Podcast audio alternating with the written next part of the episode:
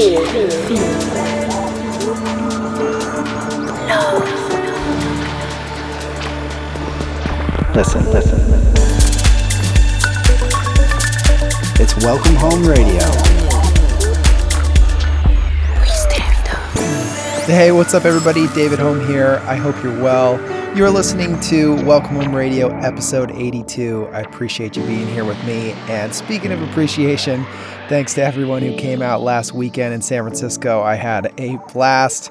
Played open to close at one of my favorite clubs in the world, Audio, and it was so much fun. Man, San Francisco is so great. Already can't wait to get back there. Happy though to have the next few weekends off, but not at the label. Tomorrow we have a single by Moya coming out. There's two different versions of the single, and both are gorgeous. So check that out tomorrow, Friday, November 19th. And as well, we've got a release next week, the debut EP from Peter Macdo. You heard him first way back on one of our first releases. He remixed a single by Savas, and now he's back here today giving us guest mix number 11 here on Welcome Home Radio. I hope you enjoy, and we will chat at the end.